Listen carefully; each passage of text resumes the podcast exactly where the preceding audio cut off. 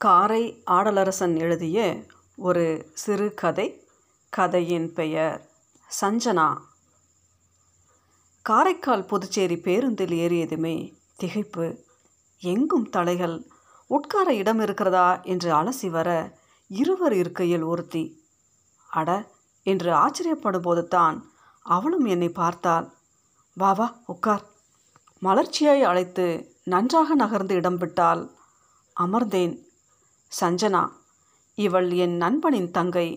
நானும் இவள் அண்ணன் சங்கரும் முன்னால் படித்துக்கொண்டே போக இரண்டு வருடங்கள் தள்ளி இவள் பின்னால் எங்களை துரத்தி கொண்டே வந்தாள். நான் அடுத்த ஊரென்றாலும் படித்த காலங்கள் வரை நானும் இவள் அண்ணனும் இணைப்பிரியாத தோழர்கள். அதனால் படிப்பு முடியும் வரை காலை மாலை அவன் வீட்டிற்கு செல்லாமல் நான் வீடு திரும்பியது கிடையாது. பெரும்பாலும் படிப்பும் அவன் வீட்டில்தான். நாங்கள் சேர்ந்து படிப்பது. இதனால் ஏறக்குறைய நான் அந்த குடும்பத்தில் ஒருவன். இப்போதும் அப்படித்தான் என்றாலும் வேலை கிடைத்து குடும்பம் குட்டி ஆன பிறகு போக்குவரத்து கொஞ்சம் குறைச்சல். நானும் சஞ்சனாவும் ஒருவரை ஒருவர் பார்த்து ஏறக்குறைய பத்தாண்டுகள் இருக்கலாம். காரணம் அவள் படித்து முடித்தவுடன் சென்னையில் வேலை தீபாவளி பொங்கல் விடுப்பு விசேஷங்களுக்கு அவள் வந்தாலும் எங்களுக்குள் சந்திப்பு இல்லை. நான் செல்லும் பொழுது அவள் இருப்பதில்லை. எப்படி இருக்க வினோ? ஆர்வமாய். அவளாகவே பேச்சை ஆரம்பித்தாள். நல்லா இருக்கேன்.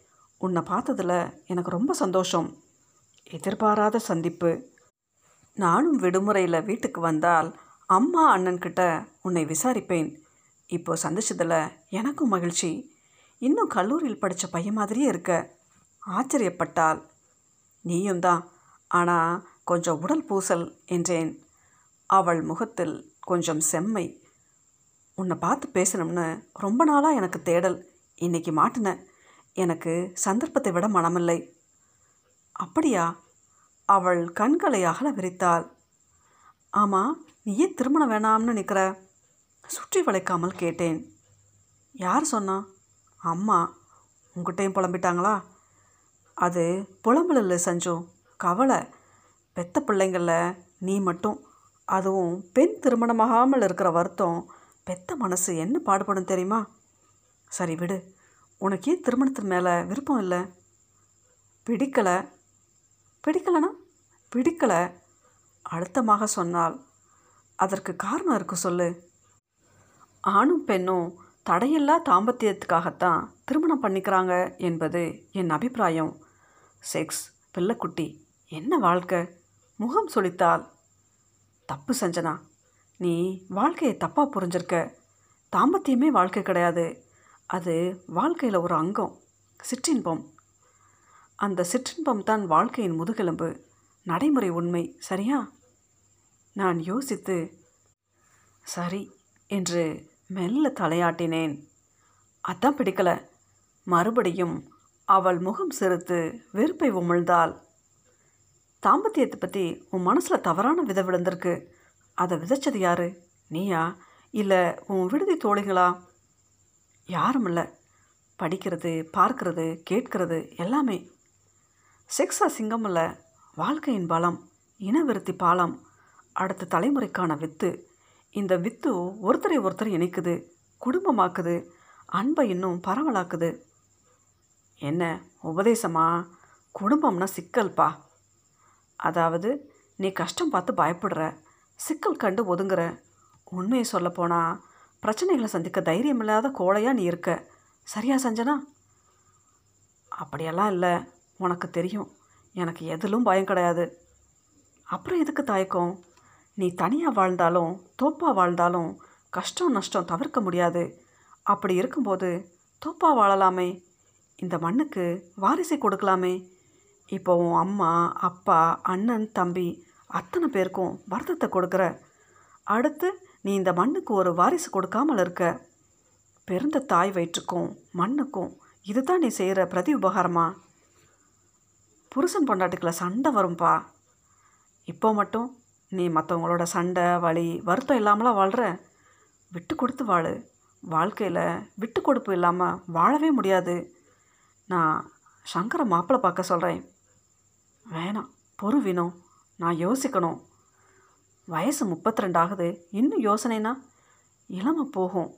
பெத்த வயிறை குளிர வச்சு நாட்டுக்கு புத்திசாலி பிள்ளைங்களை பெற்றுக்கொடு ஏன்? அது மக்கா பிறந்து மண்ணுக்கு பாரமாக கூடாதா? நீ எல்லாத்தையும் தப்பு தப்பாகவே யோசிக்கிற. புத்திசாலி பெத்த பிள்ளைங்க புத்திசாலியாக தான் இருக்கும். நீ உன் குடும்பம் மொத்தமுமே படித்த புத்திசாலிங்க தான். அந்த திசு அப்படியே பிறக்க வைக்காது. மேலும் குழந்தைங்க எடுப்பார் கை பிள்ளைங்க வளர்வதைப் போலத்தான் வாழும். நீ பொறுப்பாய் வளர்த்து நாட்டுக்கும் உனக்கும் நல்லது கொடுக்கலாமே. சஞ்சனா முகத்தில் சட்டென்று யோசனை கோடுகள். மௌனம். என்ன யோசனை? பார்க்கலாம். இன்னும் அரை மனசாக இருக்கே. ரொம்ப குழம்பாத. தெளிய விடு. நீ குழப்பிட்ட. சரி அந்த பேச்சை விடு. நீ எங்கே போகிற வினோத்? விழுப்புரம். ஏன்? அடுத்த மாதம் என் புத்தகம் ஒன்று வெளிவருது. அதுக்காக போகிறேன் ஆமாம் நீ கதை எழுதுறவன்ல? ஆச்சரியமாக பார்த்தால் ஆமாம் ஆயிரம் சிறுகதைகள் ஐம்பது நாவல்கள் பிரசுரமாயிருக்கு. இருபது புத்தகங்கள் வந்திருக்கு. இது இருபத்தி ஒன்று நீ எங்கே போகிற செஞ்சு? எம்ஃபில் பண்ணுறேன் அண்ணாமலை பல்கலைக்கழகத்தில் இன்றைக்கி செமினார் வேலை? அதுவும் உண்டு. அப்புறம் எனக்கு நம்ம ஊர் கல்லூரியிலேயே வேலை கிடச்சிருச்சு. ஒரு மாதமாக வீட்டில் அண்ணன் அம்மாவோட தான் இருக்கேன். நீ தான் வீட்டுக்கு அடிக்கடி வரதில்லை. குடும்பமான பிறகு அப்படியெல்லாம் வரதில்ல முடிவா? அப்படியெல்லாம் இல்லை. வேலை தொந்தரவு நினச்சா வருவேன். ஆனால் நினைக்க முடியல அப்படித்தானே? மன்னிச்சுக்கோ எழுத்து பணி என்றேன். சரியாய் சிதம்பரத்தில் பேருந்து நிற்க அவள் விடை பெற்றாள். மறுநாளுக்கும் மறுநாள் நான் சங்கர் வீட்டை அடைந்தபோது சஞ்சனா சோஃபாவில் அமர்ந்து புத்தகம் படித்து கொண்டிருந்தாள். என் தலையை பார்த்ததும் வா வா மலர்ச்சியாய் வரவேற்றாள். வீட்டில் எவருமில்லாத அறிகுறி. சங்கர் அம்மா சுற்றுமுற்றும் பார்த்தேன். யாருமில்ல நான் மட்டும்தான். எல்லோரும் ஒரு திருமணத்துக்கு போயிருக்காங்க. இப்போ திரும்புவாங்க. நான் சொன்னதுக்காக வீட்டுக்கு வந்தியா? அப்படியெல்லாம் இல்லை. முக்கியமாக அண்ணன் அம்மாவை பார்த்து உனக்கு மாப்பிள்ளை தேட சொல்லத்தான் வந்தேன். தேவையில்லை. என்ன உன் முடிவில் மாற்றம் இல்லையா மாறியாச்சு. அப்போ மாப்பிள்ளை தயாரா? தயார். யார்? நீ. ஏய் எனக்குள் இடி. ஏகப்பட்ட அதிர்ச்சி. என்ன உளற நான் ஒன்றும் உளரல வேணும் உனக்கு திருமணம் முடிஞ்சு ரெண்டு குழந்தைங்க இருக்குது ஒன்றாம் வகுப்பு மூணாம் வகுப்பு படிக்கிறாங்க. மனைவி காலமாகி ஒரு வருஷமாகியும் பிள்ளைங்களுக்காக மறுமணம் வேணாம்னு நீ நிற்கிற கஷ்டப்படுற எனக்கும் உன்னோடு சேர்ந்து கஷ்டப்பட ஆசை. உன்னோட எனக்கு இன்னும் ரெண்டு புத்திசாலி பிள்ளைங்க பெற்றுக்க விருப்பம். நான் அம்மா அண்ணன்கிட்ட எல்லாம் சொல்லி சம்மதம் வாங்கியாச்சு. நீ விரும்பினாலும் விரும்பாட்டாலும் நான் தான் உனக்கு மனைவி. மாத்தமில்ல. நீ மாறலனாலும் நானும் மாறலை. அதிரடியாய் சொல்லி ஆழமாக பார்த்தாள். எனக்கு தலையை சுற்றியது. ஆமாண்டா மாப்பிள. வாசலில் சங்கர் குரல் அட்டகாசமாய் கேட்டது. திரும்பி பார்த்தேன்.